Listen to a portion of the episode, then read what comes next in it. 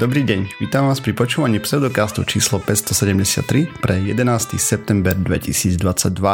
Vo virtuálnom štúdiu vítam Miroslava Gabika alebo Osrisa. Čau. Jakuba Rafajdusa alebo Kupka. Ahojte. A ja som Radoslav Vlasatý alebo Martyr. Čaute. Sme podcast do vedia a skepticizme, vede sa nevenujeme profesionálne, takže ak nájdete nejaké nezrovnalosti, nepresnosti, píšte na kontakt zavináš pseudokaz.sk a my sa doplníme, opravíme v jednej z nasledujúcich častí. OK, a ak teda nájdete nejakú nepresnosť, tak nám napíšte konkrétne, že čo ste našli, nielen, že sme tak kde rozprávali blúdy. E, je to dosť ťažko hľadať v tých pár stovák častiach, čo sme už spravili. Nám sa to tiež nechce počúvať. No hlavne je to nereálne vypočuť e, naspäť a ešte si všimnúť, že kde bol problém. Mm-hmm. OK, takže máme za nami jeden mega týždeň a ste si všimli, že zavážali palivo do Mochoviec? Áno. Nevšimol, ale počul som o tom niečo. No, nevidel som to, hej.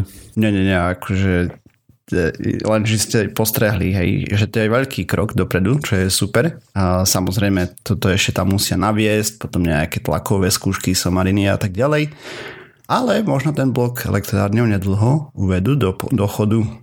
Onedlho rovná sa nejakých pár mesiacov. Mm-hmm. Mňa hlavne prekvapilo to, že niekde som začul nejaké číslo, že ak doteraz máme, vymyslím si čísla, že ak doteraz máme 50% e, elektriny z jadrových elektrární, tak po spustení tohto bloku budeme mať 60%. Hej, cca 13% akurát... elektrickej spotreby to má pokryť. Tak. A to mi príde ako extrémne veľa na to, že to ani nie je, že nová elektráreň, je to iba nový blok. Tak mm. to mhm. mi príde ako úplne parádne, čo sa týka našej neviem, energetickej závislosti, alebo na, nazvi to ako chceš, ale pointa je taká, že uh, takýto obrovský kus toho, čo spotrebujeme sme vyriešili jedným blokom. Hej no. Ale je otázka, no neviem ako to je, ale viem akurát, že ten celý systém je neuveriteľne komplikovaný s tou energetikou v EU. Samozrejme, a samozrejme. otázka je, či tých 13%, eš, alebo koľko si hovoril Rado? 10, mm-hmm. 13, no. 13 či to približne. Aj bude pokrývať našu spotrebu, alebo je to je, objem to je úplne nepodstatné. 13 to je úplne no, nepodstatné. Samozrejme, no neviem, tam sú... Akože je to heavy generovaná dodatočná energia, ale teraz... Áno. Aj čo sa s tým stane? Keď, keby vypli niekde uholnú elektráň v EU, tak to by bolo výborné. Keby to mm-hmm. spôsobilo to, že ceny elektriny na Slovensku budú nižšie, aj to by bolo výborné. Ale ja si myslím, že ani jedna z tých dvoch možností nenastane. Mm-mm. Aktuálne určite Takže, nie. Akože je to, ja som spokojný, hej, ja som fanúšik jadrovej energetiky, aby sme si rozumeli, hej. Keby bolo po mojom, tak všetko, čo teraz robia uholné elektrárne, tak robia jadrové, hej. Kvázi, uh-huh. hej, rámcovo. Hej, Ale... pri jadrových máš problém s... Proste oni vedia robiť baseload, hej. No, ten áno. základný, základnú spotrebu. Máš problém s, s rapidným zvyšovaním a zničovaním výkonu. Hej, tam stále treba nejaké dynamickejšie elektrárne hey, a to no, sú ale, zvyčajne ale... plynové. Áno. Ale... To som sa práve chcel spýtať, že či tie uholné sú, sú dynamické, lebo... Sú tiež. Mhm. Hej? To sú najšpinavšie dynamické, potom sú plynové, to sú druhé najšpinavšie dynamické. Hej, ale ja zároveň pamätám... sú aj bazálne celkom dosť. Uh-huh. Nie? No tak Áno. ešte bazálne treba vymeniť. Samozrejme. Tak Nemecko išlo úplne zlou cestou, hej, čo si vieme rozprávať, úplne hlupo. A Francúzsko sa zaviazalo, že do zimy spustí reaktory. Oni mali totiž to renovácie, alebo tak nejako. Proste to vyšlo na zlý rok. Vôbec akože plánujú to pár rokov a potom do toho položí nejaký diktátor svoju sprašivenú e, No nič, dobre. Je to smutné, ale kým sa nezreformuje celý ten trh s energetikou, tak eh, ešte dosahy, neviem. Tu Hej, je to, je to zaujímavé. Ale tak dobrý pokrok je na solárnych paneloch. Momentálne je odtiaľ najlacnejšia energia, energia za kilowatt, hej, čo je brutál. A pôjde to len a len dole s novými technológiami. Takže... A ja budú tie rôzne solárne panely, že nebudeš mať len tie klasické, to, tie čo si dáš na hej, strechu. Tam, je ale... viacej, hej. S organickými napríklad teraz vo veľkom experimentujú automobilky a podobne, hej. Aj to som chcel hovoriť, že tie organické, kto nevie, tak to sú proste také, čo sa dajú tlačiť, sú tenké a uhybné, že dajú sa dať napríklad na kapotu auta teoreticky, lebo vážia mm-hmm. hrozne málo. Alebo na iné takéto povrchy aj nejaké externé. No, Aha, čiže ty si to myslel automobilkou tak, že by to dali na auto, nie tak, že by to používali priamo tie fabriky? Áno, tak som to myslel, hej. dobre, ale poďme pozrieť sa na nejaké novinky zo sveta vedy a podobne. Však o tom sme tu doteraz debatovali. Hej, ja viem, ale tak nezaväzne a teraz už reálne, lebo mám pripravenú zaujímavú tému veľmi a hlavne neviem, koľko mám času na rozprávanie. Takže budeme sa baviť o bolesti, konkrétne o chronickej v tomto prípade, ale tak všeobecne. Takže chronická bolesť je bolesť, ktorá sa vyskytuje pravidelne dlhšie ako 3 mesiace. Ale máme s ňou následovné problémy. My vieme pomocou MRI skúmať rozsah zranení, respektíve pozorovať zranenia vnútri organizmu, ktoré nie sú zvonku viditeľné, ale systematické prehľady cez 3000 literatúry, eh, cez 3000 pacientov vlastne 20-ročných približne bez akýchkoľvek bolestí chrbta napríklad malo 37% degenerácie diskov a 30% malo herniu diskov e, v preklade vysunutá platnička. A teda poškodenie platničiek zjednodušene, hej? To je Čiže 20 ročných. iba o chronickej bolesti chrbta? Všeobecne aj na iné je to aplikovateľné, ale štúdie vlastne začínajú pri tomto. Hej. Mm, na tom okay. sa to skúma najviac. Prečo? Lebo s vekom sa rozsah poškodený zvyšuje a ako 80-roční cca 96% majú degeneráciu tých platničiek a 84% herniu. A podľa toho, čo my vieme, by malo to spôsobovať bolesť ale u veľkého percenta proste nespôsobovalo. A teraz u tých mladých to bolo 37% z tých, čo mali tú herniu, že nemali bolesti a 30% u, tých druhých, hej, to som zabudol povedať, prepačte. Čo je divné, nie? Lebo keď by to malo spôsobovať bolesť, prečo, čo je, prečo to nespôsobuje? No, ale čo je zaujímavé na tom celom je, že merania poškodenia cez MRI nekoreluje s bolesťou vôbec. A to údajne nie je nič nové. V USA ale milióny ľudí dostanú MRI alebo CT, kolej bolesti chrbta, pričom usmernenia vyslovene sú proti týmto skenom pre ľudí s bolestiami chrbta a sú štúdie, ktoré ukazujú, že iba za 5% všetkých predpísaných MRI lekármi pre bolesti chrbta boli vhodné. Čo je strašne zlé číslo. Človeka boli chrbát, lekár mu povie, že musíme sa pozrieť na tvoju chrbticu, predpokladám. Áno, z toho 5% je oprávnené, že by sa mal pozerať. Zvyšok je blud. OK. Hm? A 65% pacientov potom následne na základe tých skenov dostalo potenciálne škodlivú radu vrátane odporúčaní na operáciu chrbtice. Pričom podľa štúdií je operácia chrbtice brutálne vhodná opera- procedúra na bolesti. Takže 26% pacientov sa vrátilo po práce, ktorí mali operáciu, kdežto 67% čo nemali operáciu. Pri plus minus rovnakých východzích podmienkach poško- pri, poško- pri plus minus rovnakej poškodenej chrbtice. O tom, že, ktorí si vybrali, že tí, ktorí si vybrali operáciu, si častejšie privodili komplikácie a trvalé zdravotné postihnutie versus tých, čo ju odmietli, ani nehovorím. A ešte jedna vec, operácia chrbta je jedna z najčastejších v USA aj EU. Neviem, Slovensko špeciálnu štatistiku som nedohľadal. No a sú štúdie, ktoré ukazujú, že podľa všetkého jedným z hlavných dôvodov, prečo niekto trpí chronickou bolesťou, je to, ako to máme usporiadané v našich hlavách. Teda ľudia, ktorí sa boja bolesti alebo s ním majú úzkosť, majú asi dvojnásobnú pravdepodobnosť na vývin chronickej bolesti po podstúpení operácie. A vo Fínsku vyšla taká menšia štúdia, ktorá ukazovala prítomnosť teda takto študovali prítomnosť psychickej úzkosti a poukazovali na to, že výrazne ovplyvňuje prítomnosť bolesti chrbta s degenerovanou chrbticou. Že v princípe tam bola väčšia korelácia nie medzi MRI skenom, teda tam je negatívna korelácia, ale respektíve žiadna, ale keď človek bol vo fyzickej nepohode, tak bola väčšia šanca, že to bude bolieť. No a Taktiež vyšla jedna malá štúdia, ktorá ukázala, že minulé traumatické skúsenosti, ako napríklad šikanovanie, sexuálne napadnutie a podobne, boli najsilnejším prediktorom bolesti chronickej a aj bolesti chrbta napríklad. Mm, tiež poukazovali na to, že napríklad ranný strach z bolesti sa môže kľudne stať seba naplňujúcim proroctvom. No, a my vieme na základe výskumov, aj veľakrát sme tu o tom rozprávali v pseudokaste, že placebo uč, účinkuje na bolesť pomerne dobre. Vieme, že napríklad tabletka je účinná nejako, injekcia placebo je účinná výrazne viacej voči bolesti a podobne. A Taktiež vieme na základe štúdií a skenov, že pri chronickej bolesti sa viac aktivujú časti mozgu zodpovedné za emočné ako za fyzické uh, pocity človeka.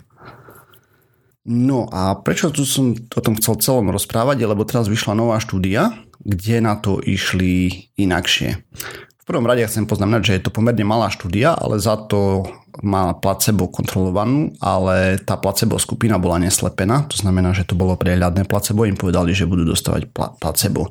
Mali 151 dospelých žien, eh, 151 kandidátov, 54% bolo žien, zbytok muži, teda 46% z toho.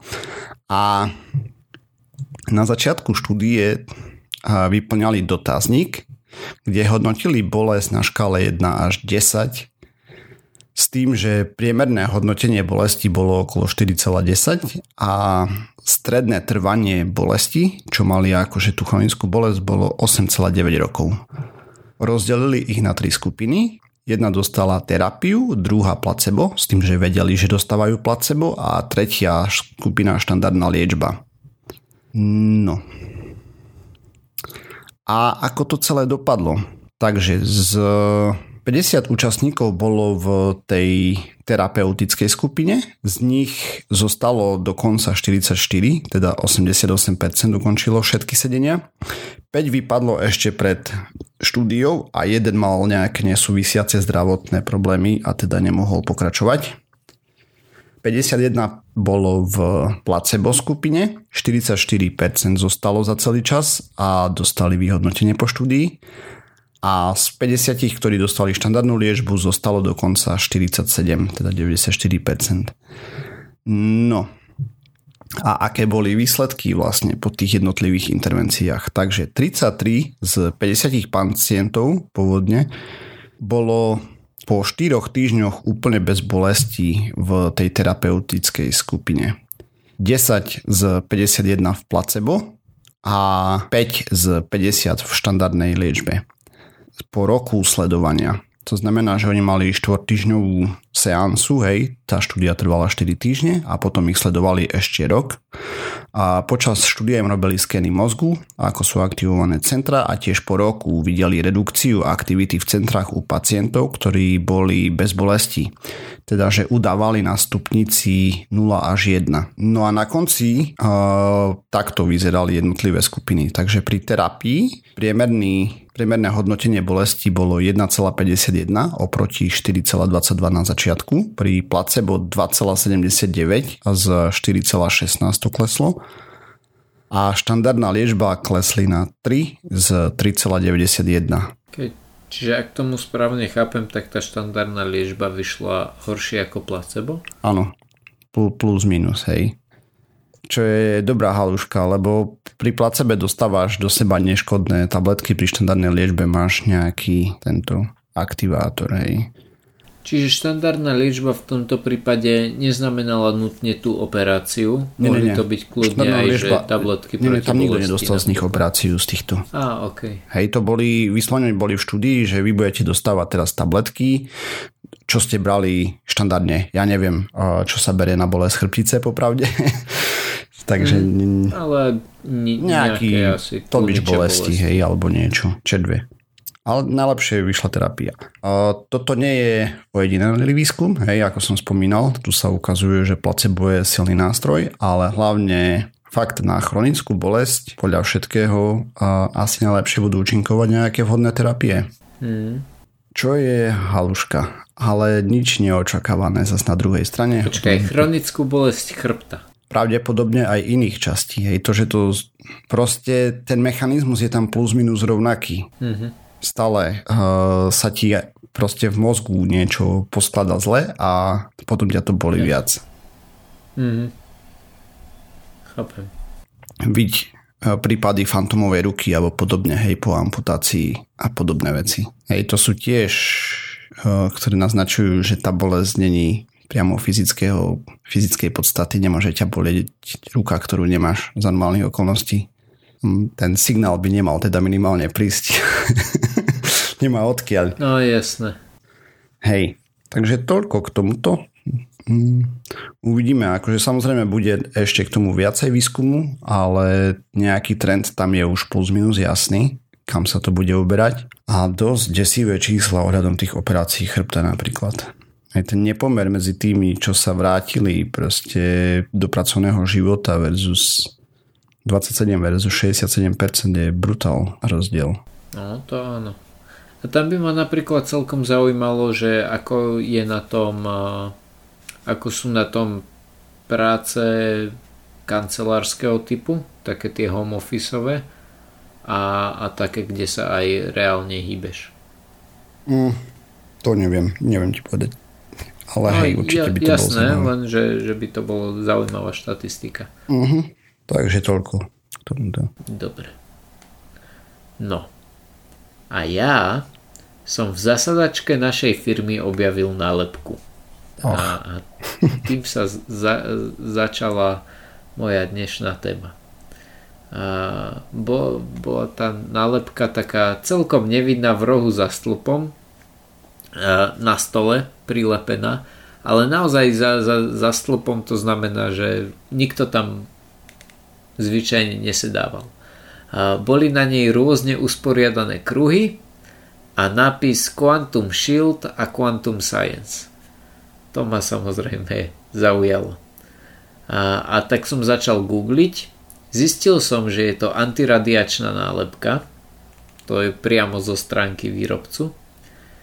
A teda keď položím otázku slovami majora Halušku, čo si vy predstavujete pod takým pojmom antiradiačná nálepka?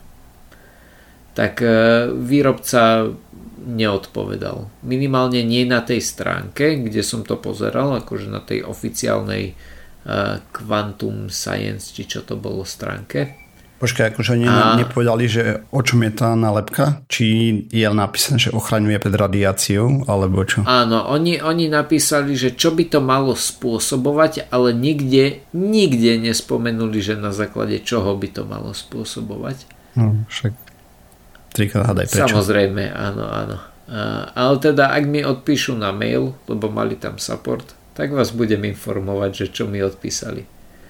A, Odpoveď na túto otázku som ale našiel na, e, pri inom predajcovi tejto nálepky a bol to nejaký slovenský predajca, neviem, stránku si nepamätám, bude v zdrojoch.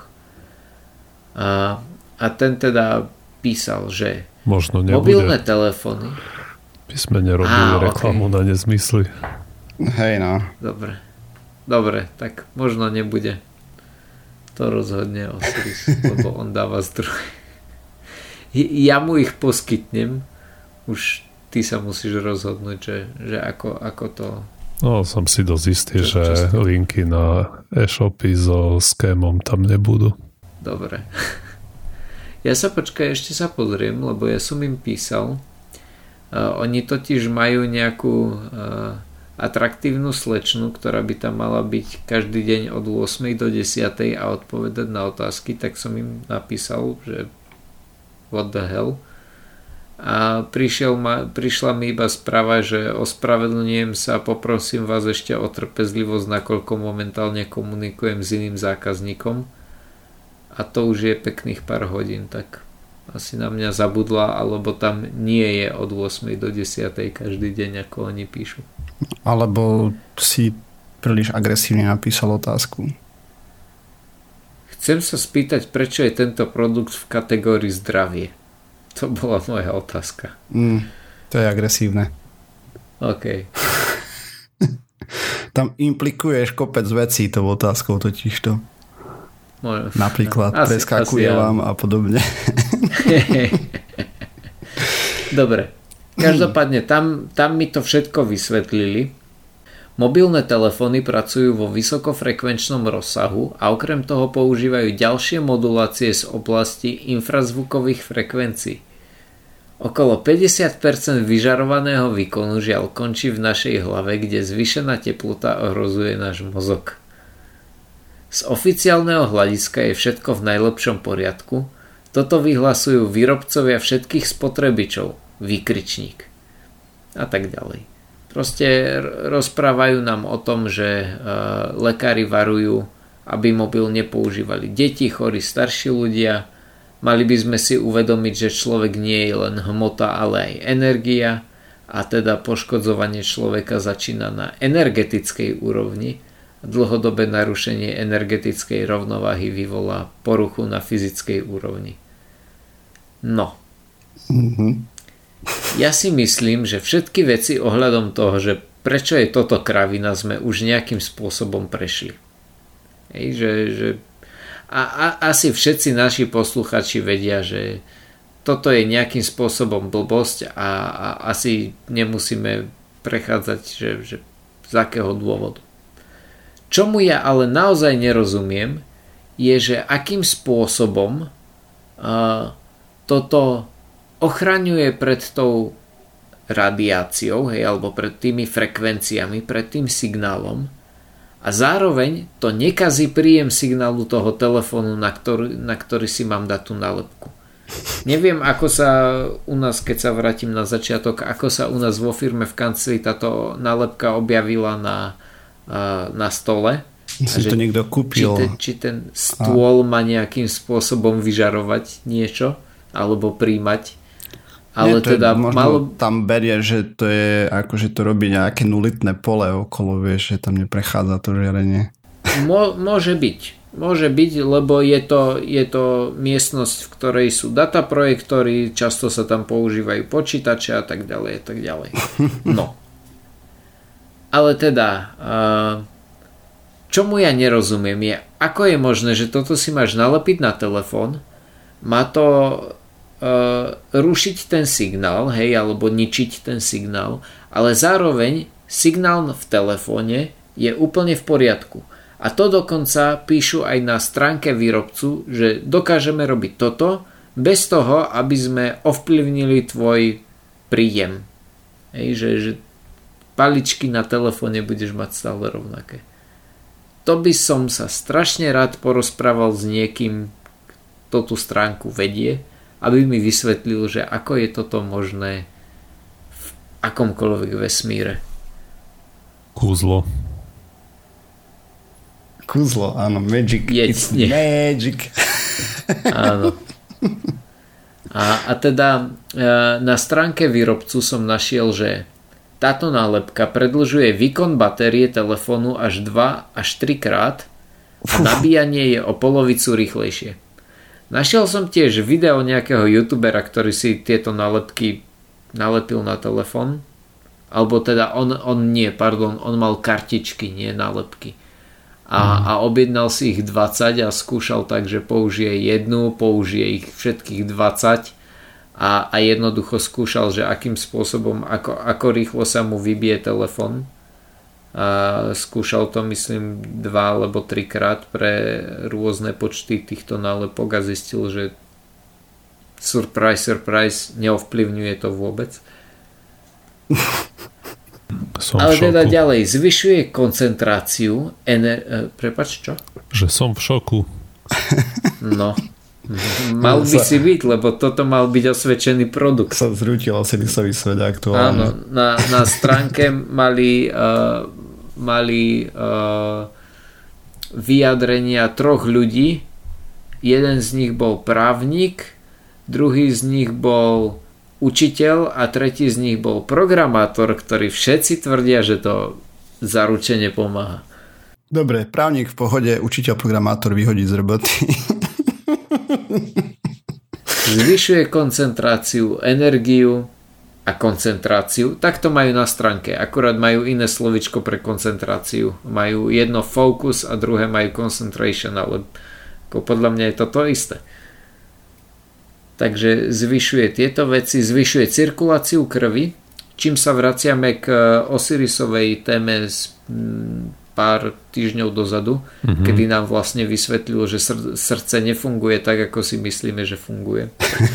tu je ďalší jasný hej, dôkaz toho, že táto nálepka zvyšuje cirkuláciu krvi.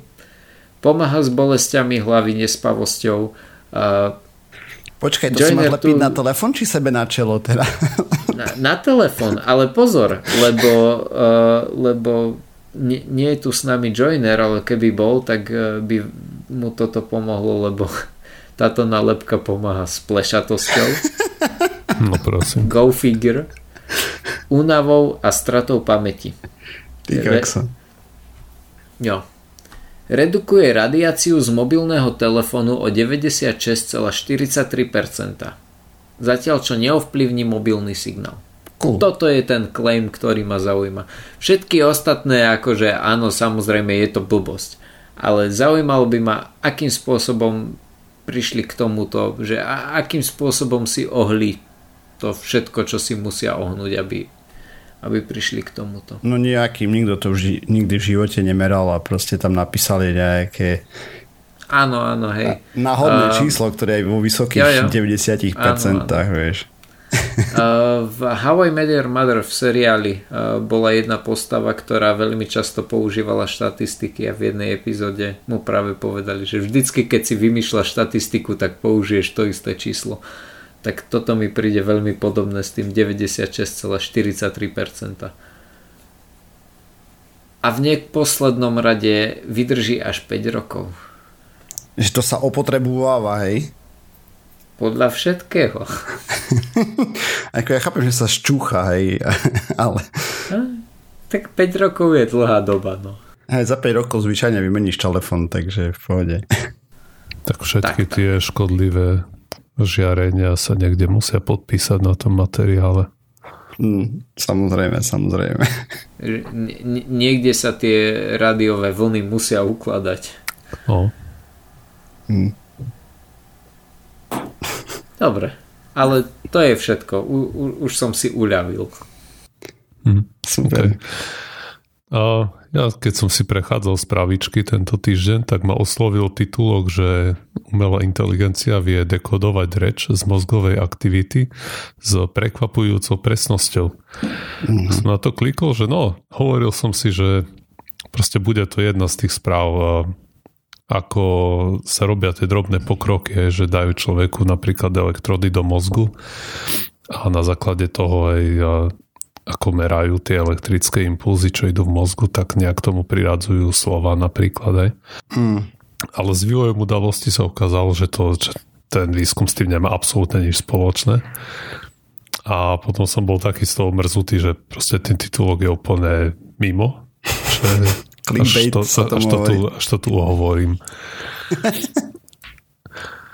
Dobre, takže o čo, hej, štandardne, teda ako som hovoril, hej, táto technológia alebo to využitie, ktoré by sme si veľmi želali, aby tá technológia mala, je, že prečo prečítať nejaké mozgové vlny, je samozrejme pre to, aby sme vedeli zistiť, čo si myslia pacienti, ktorí stratili schopnosť komunikovať s vonkajším svetom. Že to sú rôzne tie stupne v ďalej komy a mohli by to byť ľudia aj s tou ALS, ako mal Hawking napríklad, aj, ktorí už nemôžu ovládať ani hlasivky a podobne, podobné tieto postihnutia. Mm. A doteraz je sa to štandardne, alebo jeden z mnohých prístupov, ako sa to snažia zistiť, je, že merajú mozgovú aktivitu, aj tú elektrickú a potom na základe toho sa to snažia nejak skorelovať so, s nejakými inými slovami. No a v čom spočíval tento výskum? Oni si zobrali nejakú databázu ktorá, alebo to, tá umelá inteligencia sa učila na nejakej databáze, kde bolo asi 56 tisíc hodín reči v viac, uh, v 53 rôznych rečiach. A tam to bolo potom aj z rôznou granularitou, že to aj sa učilo, že či nejaké písmenka sa hovoria, alebo slabiky, alebo slova, alebo hej, vety, že na taký, takéto rôzne to bolo segmentované. No a potom si zobrali 169 dobrovoľníkov.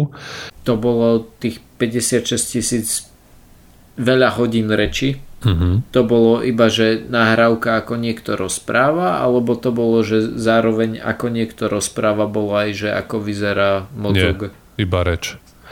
OK, jasne. No a potom tu sa dostávame k tej druhej časti, kde zobrali si 169 dobrovoľníkov a títo dobrovoľníci počúvali nahrávky rôznych buď literárnych diel alebo nejakých vied. Hej, napríklad im pustili od Hemingwaya Starec za more alebo Alicu v krajine zázrakov a počas toho, ako počúvali tie nahrávky, tak im snímali mozgovú aktivitu a to buď magnetoencefalografiou alebo elektroencefalografiou. Čiže buď merali magnetickú alebo elektrickú aktivitu v mozgu mm-hmm. a mhm. bez použitia tých elektród. Žiadna chirurgia, len ich umiestnili aj do tých prístrojov.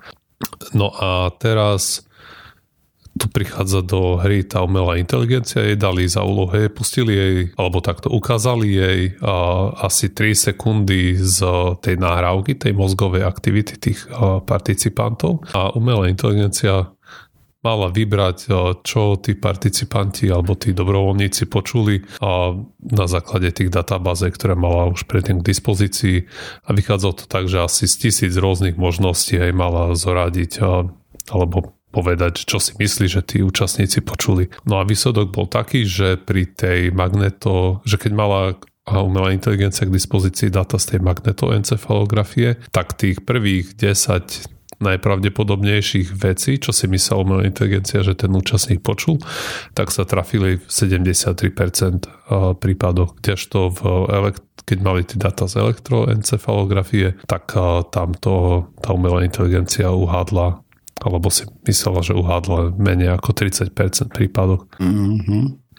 A, takže na, na jednej strane tých 73% je to znie celkom slubne, ale na, na čo to je dobré? A odpoveď je v podstate na nič, pretože to, tu narážame na niekoľko limitácií dosť výrazných. Prvá je, že tá magnetická encefalografia je proste veľký prístroj, ktorý je drahý ktorý proste musíš nejak pacientovi dostať a ja teraz nejak to udržiavať a merať. Hlavne to, pacienta musíš dostať dovnútra, nie? Mám alebo taký tak, pocit. proste je to extrémne nepraktické, ale to by bol ešte ten, dajme tomu, menší problém, pretože ešte keby tá technológia bola sľubná, tak by sa to nejak vyvíjalo, hej, tie prístroje by sa zmenšovali, bolo lacnejšie a tak ďalej, a tak ďalej. Klasika, to poznáme.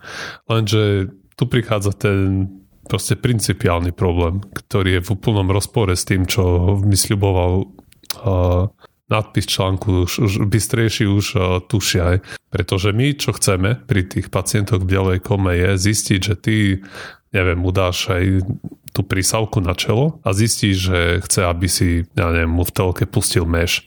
Áno, ale toto, ten, toto tá štúdia vôbec nerobí. Hej. Oni vedia akurát, že keď tam budeš mať nejakého pacienta a mu povie, že dnes vonku prší a mu odmeráš tú mozgovú vlnu, tak zistíš so 73% pravdepodobnosťou, či rozumel, že vonku prší. Hej. Čo je veľmi zbytočné v, tejto, v tomto kontexte. Mm. Takže som bol z toho dosť uh, mrzutý, lebo som si myslel, že sa dozviem o nejakom ďalšom pokroku v tej oblasti, ako rozumieť uh, pacientom, ktorí sú vlastne zamknutí alebo ste sú izolovaní aj vo svojej mysli a nemôžu komunikovať s vonkajším svetom. A táto štúdia, o ktorej som sa dočítal, to je úplne z iného súdka. no. Čiže tá štúdia ako taká nie je vlastne zlá, len nie je. pojednáva o niečom inom. Pojednáva o niečom inom než ten článok, ktorý začal čítať Osiris predpokladám. Presne bol z toho mrzutý. No. Ale to je štandardný ten reporting, e, teda no, tá žurnalistika ohľadom vedy, hej, že úplne o iných veciach píšu. Nebolo to tam tak kde spomenuté v diskusii, alebo tak, že k niečomu takému by to mohlo sperovať raz za 100 rokov možno. Čo neviem, ale akože na, úplne najviac som bol mrzutý z toho, že už v tom samotnom článku priznávajú, že vlastne to je úplne niečo iné, než v tom titulku. Nechápem. Mm. Lebo aj v tých portál, na tých portáloch vieme, že je to bežná prax, že niekto napíše článok a ten titulok tomu píše niekto úplne iný, nejaký copywriter aby bol proste, Hej, a aby dával zmysel. z reklamy a potrebuješ, aby ľudia na to klikli, tak vlastne dosiahli to, čo chceli. Aj. Ja s tým tiež stále bojujem, aj keď vyrábam post pre, pre náš podcast, ako tam tú tému stvrknú do nadpisu do troch, štyroch slov, hej, každú mm. jednu. Vieš, niekedy musím sa nad tým riadne zamyslieť, ale aj tak nie som spokojný s výsledkom napríklad. Aj. Takže tí, tí ľudia, ktorí píšu články, nemusia mať nutne talent na písanie nadpisové, že to je Nie, oni majú to na ale, aj, ale proste mohli by mohli by sa trochu ovládať, no to by som si želal, ale vieme, že tak to nefunguje dnes. Mm. To hej. To čo už. Mne to pripomenulo, teraz keď si ty o tom rozprával, jednu štúdiu, ktorú som čítal strašne dávno, čo sa dušovali, že nová toto ne, metóda, že ľudia lepšie chodia a tak ďalej, ne, a že aké prevratné to bude a tak. Realita bola taká, že namiesto second hand elektrod, ktoré používali na to ten prístroj chodiaci, vyrobili proste preto už špecializovanú elektrodu predtým používal nejaké iné, čo sa používal na dačo úplne iné. Mm. a to bolo ako, že neviem, všade možne to bolo po stránkach a sa ťukal po čele, že vám už, už, už práši na čisto. Ako nevrajím, že to je zlé, čo spravili tí lekári, hej, super pre tých pacientov, ale to tam to prezentovali pomaly, že tí pacienti začali sami chodiť, hej, tudlajs, proste mali na sebe postroj, museli sa pridržiavať stolíka, hej, a hýbalo im to nohami, no. Trošku lepšie, než keď tam boli tie neoriginálne preto elektrody. Mm. a tak. No, je tak. to smutné. Ej, to, to, taký švet. no dobre, tak to poďme uzavrieť. Tým sme sa dopracovali na záver tejto časti pseudokastu. Ďalšia časť znova o týždeň. Nájsť nás môžete na www.pseudokast.sk, kde nájdete zdroje, ktoré sme používali k príprave tam písať môžete na kontakt zavináš pseudokaz.sk sme na sociálnych sieťach, Facebooku, Twitteri, na iTunes, na Spotify, aj na YouTube a ak nás chcete pozdraviť, príďte na Discord, pokecať a tak. Čaute. Čau. Ahojte.